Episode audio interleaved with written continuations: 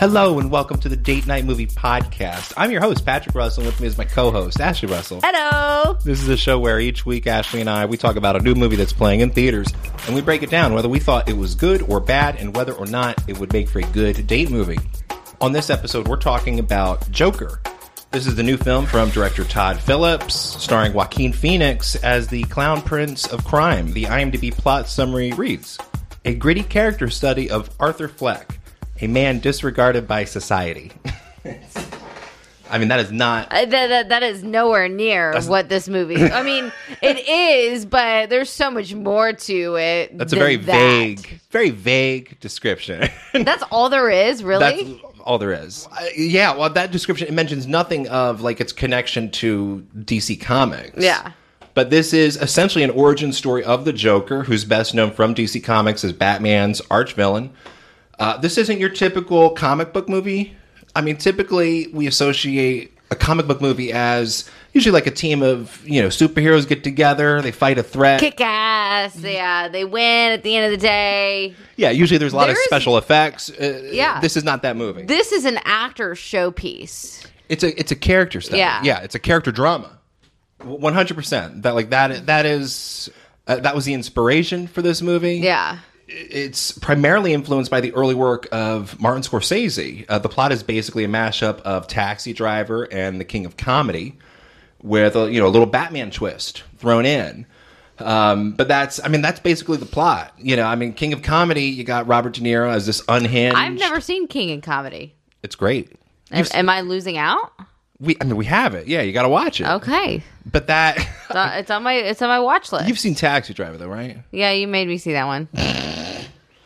But this, yeah, it kind of it mashes up the two of those. But yeah, uh, King of Comedy that had Robert De Niro. He was a wannabe comic, and he was obsessed with Jerry Langford, who was played by Jerry Lewis, who had his own talk show uh, in that movie.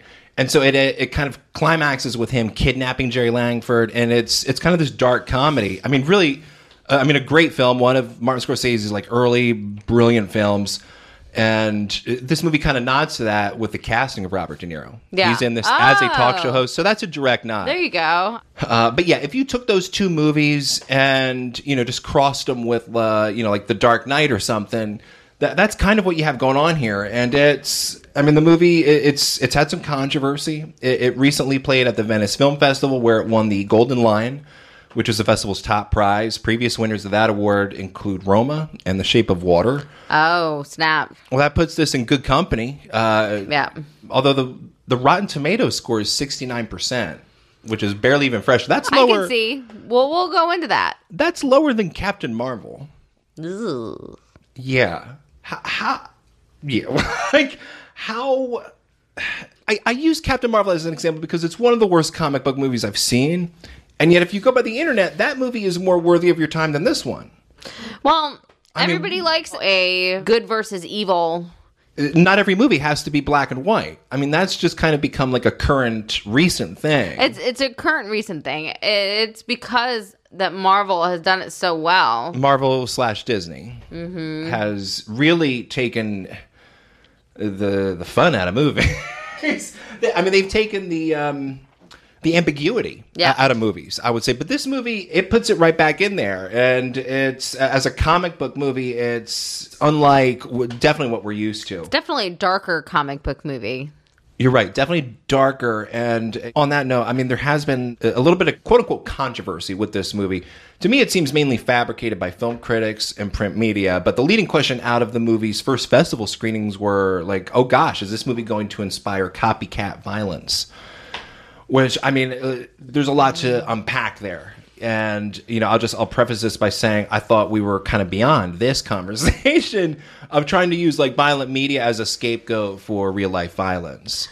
But we're not because I mean every time that there's, you know, some violence, whether it's a school shooting or, you know, another Las Vegas shooting, the big guy in the house and the and the big white house saying it's all video games and media and and blaming it on them versus mental illness. or guns I Or mean, God- God forbid yeah. guns. Yeah. Um, well, I I remember being in high school during the Columbine shootings, and um, The Matrix was in theaters, and people stupidly tried to blame The Matrix for the Columbine massacre. And I just thought, like, in the two decades since that point, like, the argument seemed like it was kind of laid to rest. Like, there's no direct link between fictional violence and real world violence. And I say that fully aware that movies are the most powerful and influential art form that we have. Um, but you said something to me the other day that, you know, movies are inspirational, but if somebody's going to somebody's got that mental illness or somebody that's already going to be thinking about doing a crime and you know watching a movie i mean they're they're already thinking about it before they even went to this movie or something or you know doing this video game or whatnot Violent media, yeah, it's just it's going to be feeding that. If you have that urge, it will, I guess, feed that. Just like anything could feed anything. Uh, I mean, I guess it it seems almost borderline irresponsible to like publicly speculate that a movie could incite violence before it's even opened.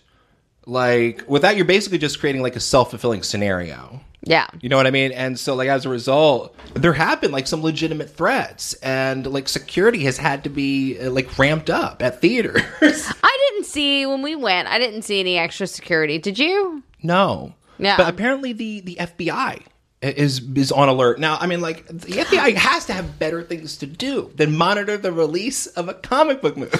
well honestly in the other movies that we've been come to like the pre-screenings and you know all of these things the fbi was there more than they they were there I don't you think that's the FBI. one. I think that's like uh, studio security. I saw more security in those role in those. Yeah, there doesn't need to be I security. There doesn't need to be security for this movie. And I'll tell you, having seen it, like, I mean, you you would have to be mentally ill to find any court, any sort of inspiration Yeah. from the violence in this movie.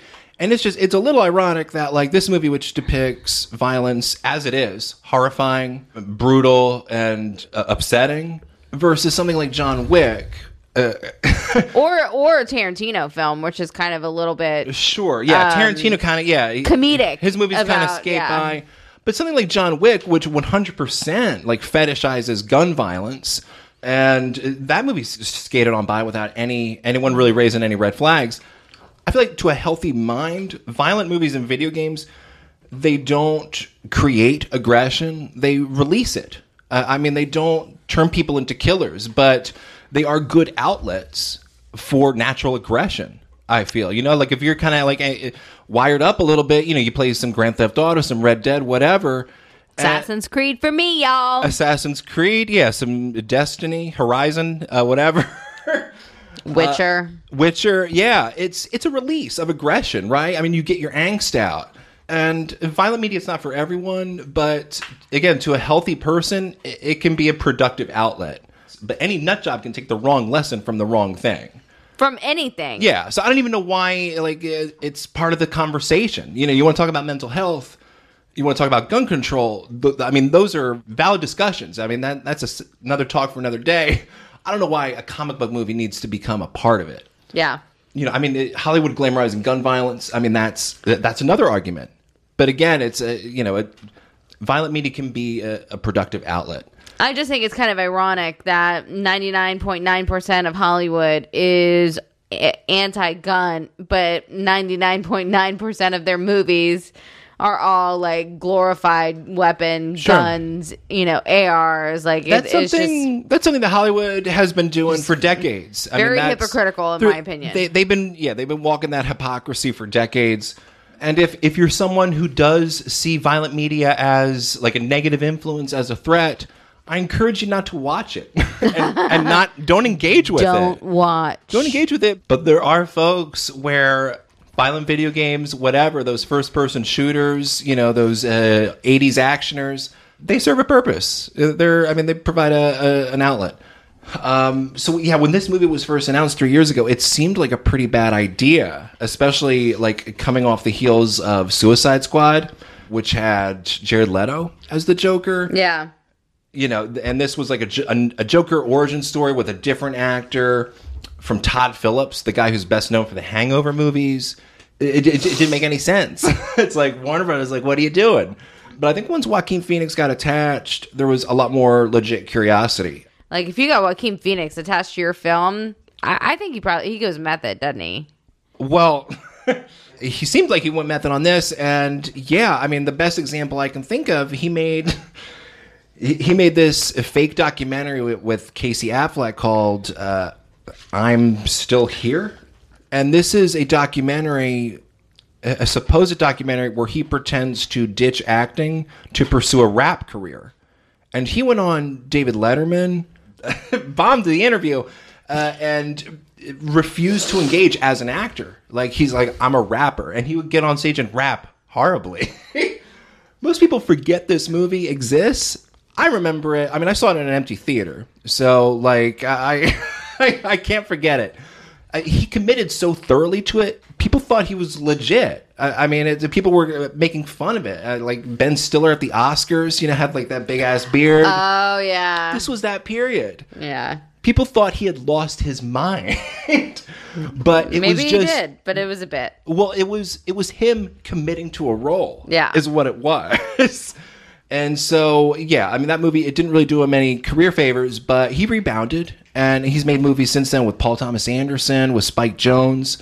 He's been in a number of really interesting films, giving a, some great performances, and just kind of leading up to this.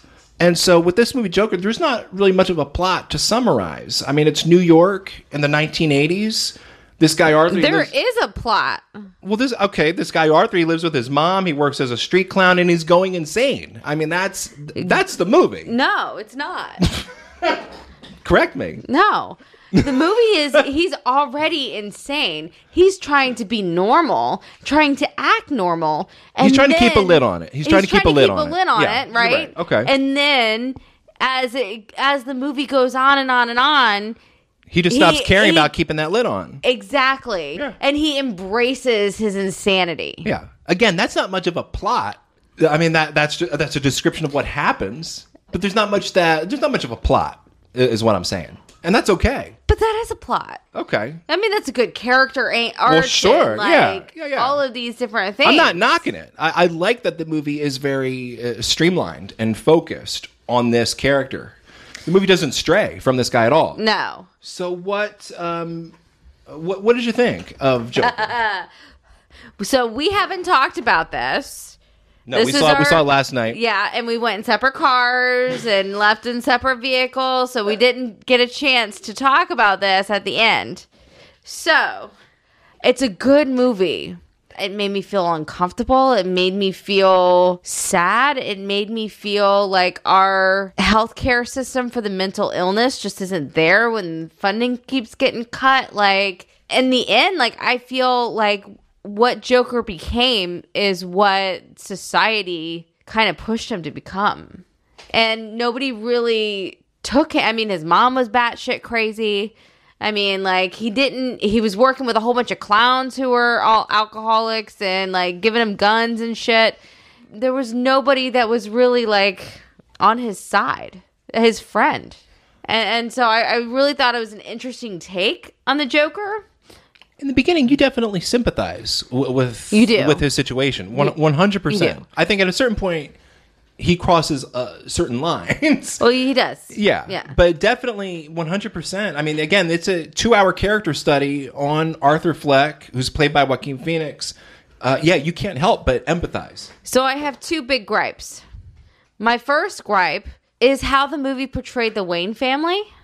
They portrayed the Wayne fa- I mean, you know, in the comic books and what I I understand, the Wayne family was very giving and, and they gave back to the community. They were That's some interpretations. Yeah. I mean, it's but they really made what's what's the Wayne dad dad Thomas Wayne. Thomas Wayne an asshole in Yeah, this movie. he- he's I not- mean, he's not very sympathetic. He is not sympathetic at all in Mm-hmm. this movie whatsoever.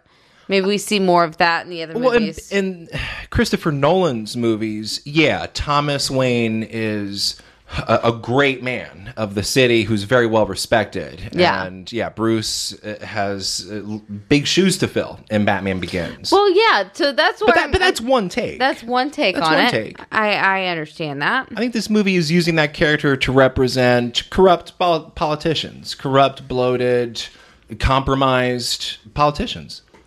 My second gripe is Joker really that much older than Batman? Because I mean, they really have a And this movie, 30 year age difference. this movie, yeah, Bruce Wayne, he looks like he's maybe about ten. Younger than that, nine. Yeah, he, he's pretty young. He's a little tyke.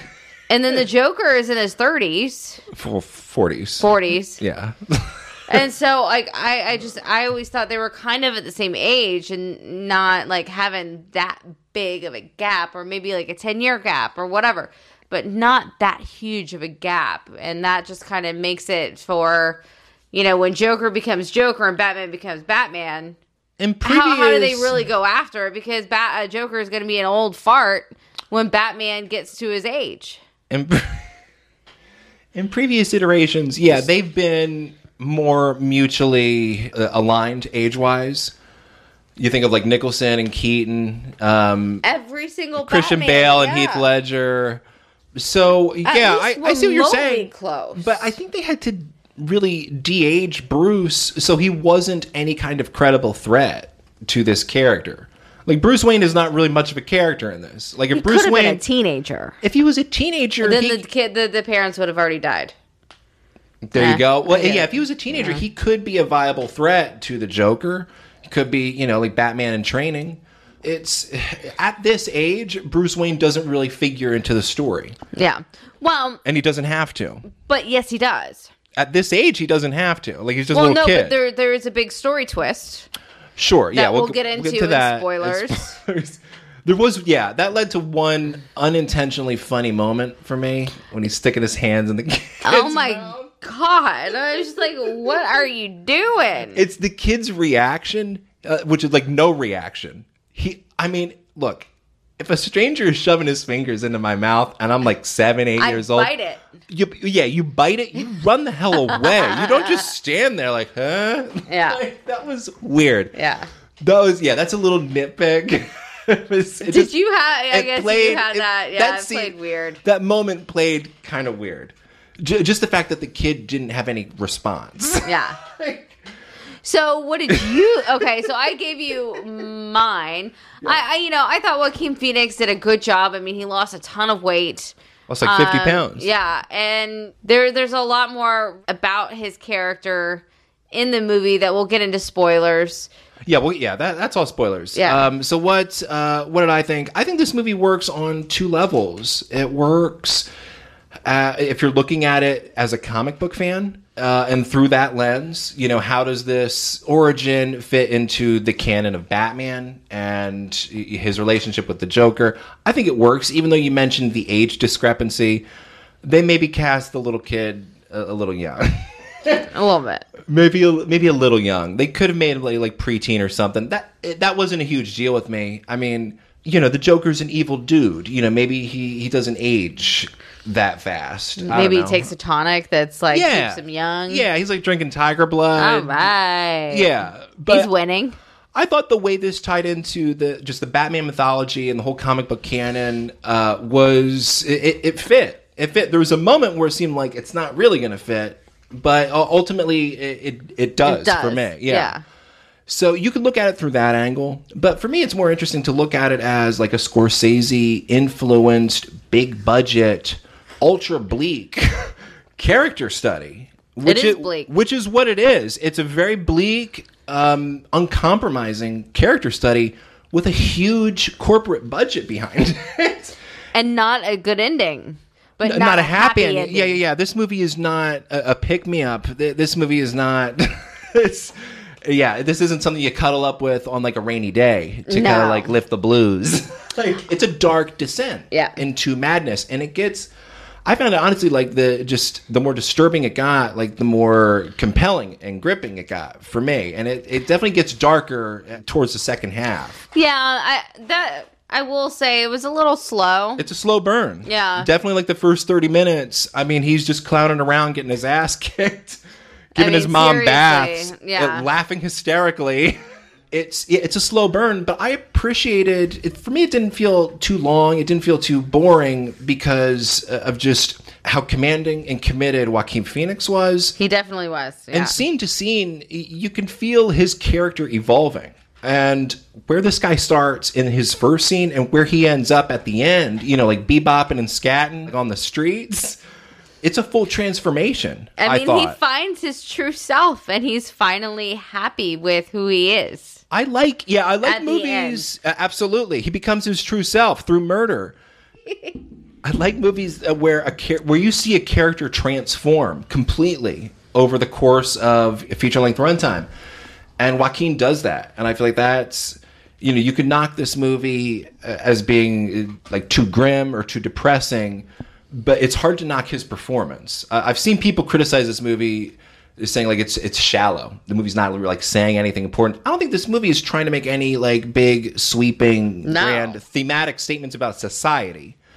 I think it's re- it's mainly just committed to being a character study of, Yeah. a, of a mentally ill person. It's just about the Joker, and the Joker d- didn't really want to do a political stunt. Like he got into it because somebody was beating his ass, and Yeah. he, and he actually had he had a you know a weapon to protect himself. This isn't too much of a spoiler, but yeah, like a, a murder he commits. Three. he, he kills some yuppies on a subway. They're Yeah. they're beating the shit out of him. I mean, they kind of have it coming. They have it coming up to like that third guy. I would Yeah. say, like where he chases down that third guy who's like, "No, please." That's that. That's where you start to cross that line. Yeah. But no, they're these guys are being terrible to him and to uh, to and to this other and, other yeah. woman. Yeah, I mean they're just awful, and they're like these yuppies. They work for Thomas Wayne, and so their murders they inspire this sort of like class movement. I guess. Yeah. I thought that was honestly the the biggest stretch of the film. That requires like kind of the biggest leap of logic. I can't imagine like a clown murdering people on a subway inspiring anyone to do No, anything. yeah, I. I So it's kind of ironic- and he didn't mean it. He didn't know that these three guys were from Thomas Wayne's company. in a comic book movie, I can kind of go with that logic, like his murder inspires a movement, whatever. But it's kind of ironic that people are so afraid that this movie is going to inspire copycat violence. And I thought that was one of the biggest stretches of the film, that his actions inspire anyone to do anything. Yeah, Because he's he's not an inspiring character not at all. whatsoever. and It's uncomfortable. Oh, oh yeah, I mean, big time. The movie, the movie leans big time into just provoking discomfort, and I think I leaned in on you one time, and I'm like, I, I feel, like, I'm yeah. just comfort. I, I'm not comfortable in this. yeah, this movie's making me uncomfortable. Yeah, and I think it was like when he was like uh, doing stand up or something. It's every scene with him is Like- just queasy. And- but that's, I mean, that's all intentional. Like that's not. yeah, Let's uh, let's take a quick break. When we come back, we'll we'll get into spoilers. sounds good. All right, we're back, and we're going to get into some spoilers for Joker. I, I guess uh, there's a couple of twists going on here. Um, one of the first ones involves Thomas Wayne. Yeah, His mom, who's played by Frances Conroy, I love her. she's good in this. I think she's she's a good actress. fabulous. she she leads Arthur to believe that she had an affair with Thomas Wayne, and that Arthur is Thomas Wayne's son. That's not how it goes. Well, he discovers a letter. Yeah. and he confronts her about it. Yeah, and she leads him to believe that it's true. yeah, And so, yeah, this leads to the scene where he goes to the Wayne gate entrance and he sticks his hands in the kid's mouth. And the kid, Uh, he sees he sees Bruce in the gazebo, and then he starts you know doing his clown spiel, Right. And kind of got him over to the gate, yeah, and you know, real creep, creeper, sure. like Oh, oh, yeah. my god, everything Joaquin's doing in the scene is is on point. It's just the kid he, he who's expressionless. I don't know what happened with this so kid. Joaquin was like really excited to have a you know thinks that he has a brother. yeah, He just in his creepy little way. he wants to put a smile on the kid's face. He wants to put a smile on the kid's Yeah. face. So he sticks his, his fingers in and just kind of like tilts his mouth Yeah. to look like a smile. And the kid just lets him do it. And just, there's no expression on this kid's face. And then I guess Alfred, or, Alfred, or yeah. some kind of security on on the property, he interjects, like get get your hands out of this kid's mouth. Yeah. Who are you? And so yeah, that scene happens. And so then at uh, a later scene, um, uh, Arthur he gets into a some sort of confrontation with Thomas Wayne, and then he reveals that his mom was schizophrenic. Yeah, and that he was adopted. Correct. Yeah. And so he's not related No. to Thomas Wayne or Bruce Wayne. Or Bruce, yeah. And thank God, because that's That would have been a real crazy. that that would not have worked. No. like from a comic book point of view, No. no. that would not have flown. That's another example of where the movie's kind of like dangling hope in front of its characters and then kind of taking it off the table. Yep. Which is something we're not used to in big movies. You know, usually like a movie will present a character with a goal, give them some obstacles to overcome, and, then they achieve it. They achieve Yeah. their goal. And this movie, it keeps, it, yeah, it keeps removing hope from these characters. Yeah, and then Joker goes to the Arkham Hospital to get his mother's records. Yeah. And then come to find out he he gets the records. He, was- he finds out he's abused. He's he was abused. His mother allowed him to be abused. Yeah. It was a house of terror. Apparently it was all in the news and then he goes to the hospital, confronts the mother after she had a stroke, so she's in the hospital. Right, because people were questioning her. Yep. And she had like a heart attack or, Yep. or stroke. And he smothered her with a pillow. Yeah. Yeah, that's another uncomfortable scene because it's like, wow, that's so extreme. But then you realize, like, as awful as that scene is, it it, it stirs up conflicting feelings because they're both bad people. Yeah. And you you understand the motivation for it, I guess. As bad as it is, you understand the Yeah. motivation.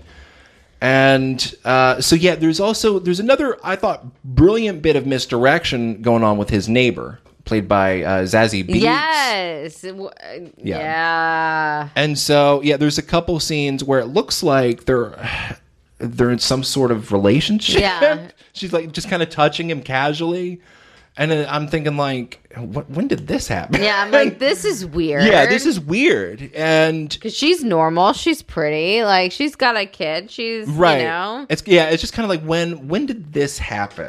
like the movie just. kind of skipped over this because he does not seem like the type of dude who, who can bag anyone. No. who can yeah who can really convince any girl to spend uh, a lengthy amount of time with him. He just yeah he doesn't seem capable of it in this movie.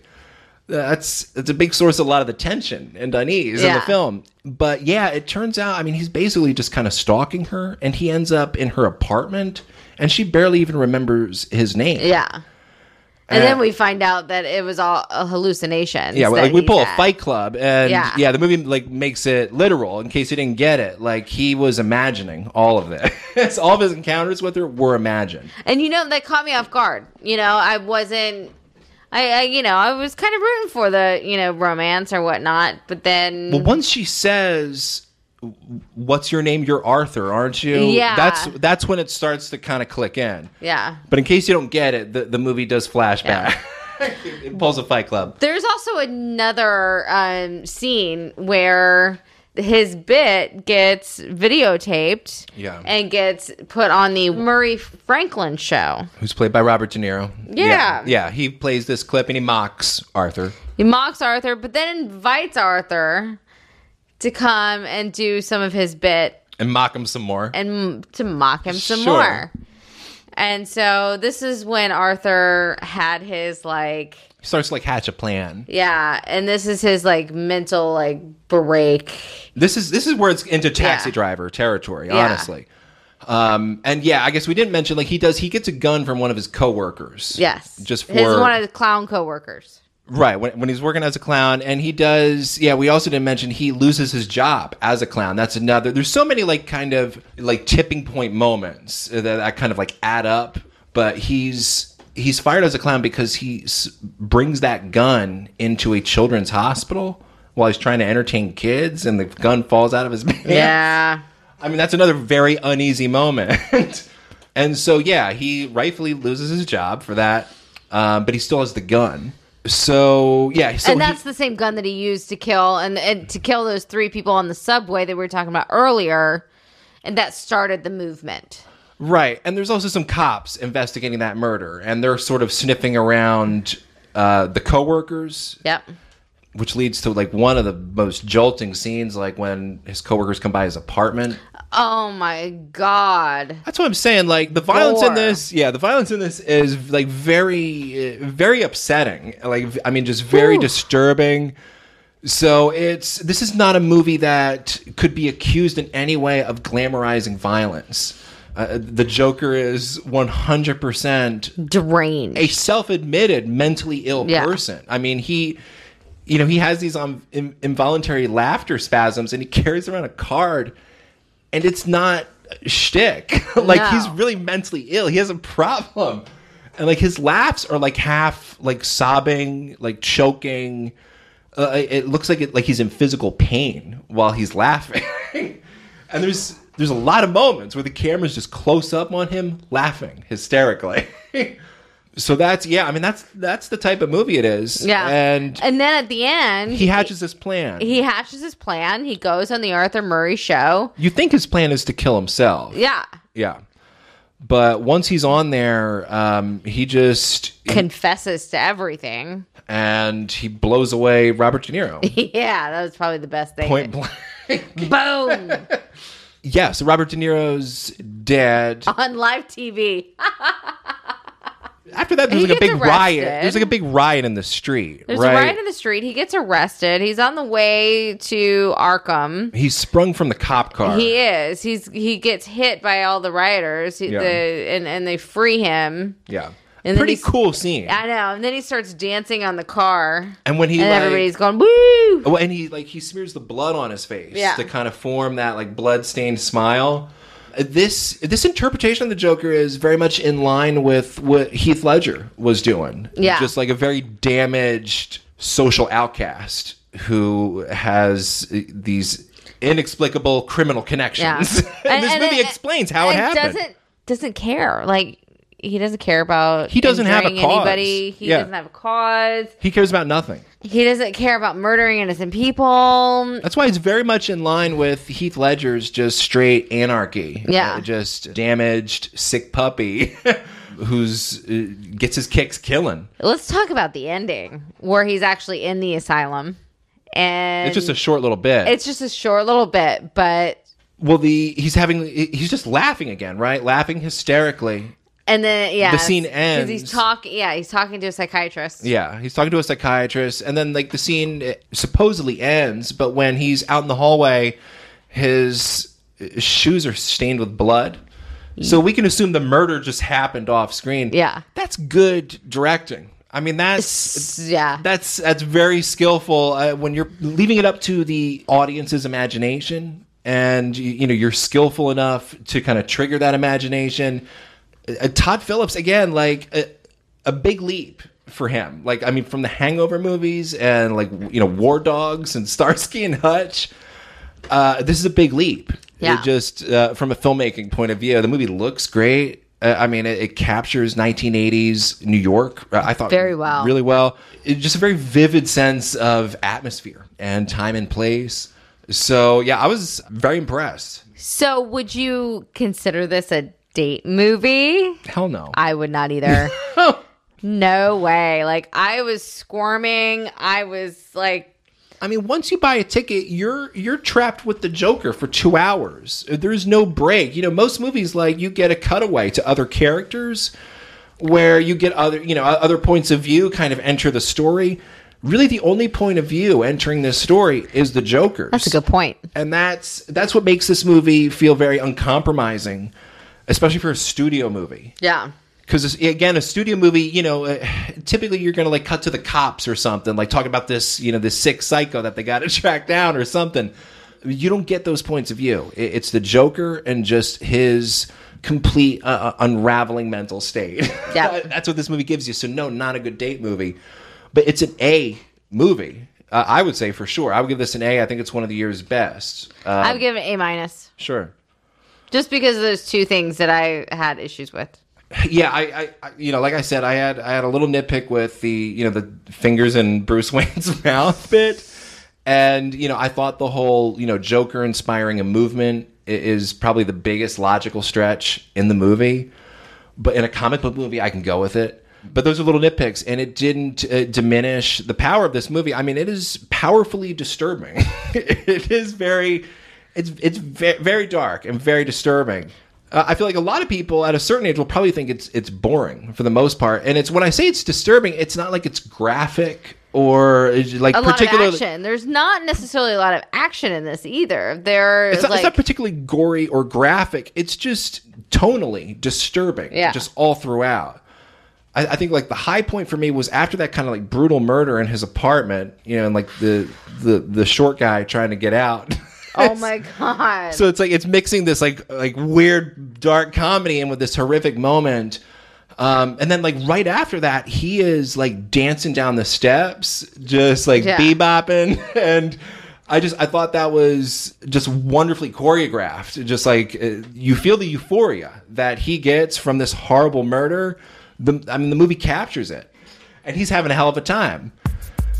That's Joker, directed by Todd Phillips. You can find more episodes at anchor.fm slash movie date night, as well as on Spotify and Apple Podcasts.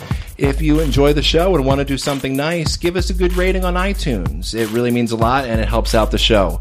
You can find us on Twitter at DN Movie Podcast, and you can also email us at date night movie podcast at gmail.com.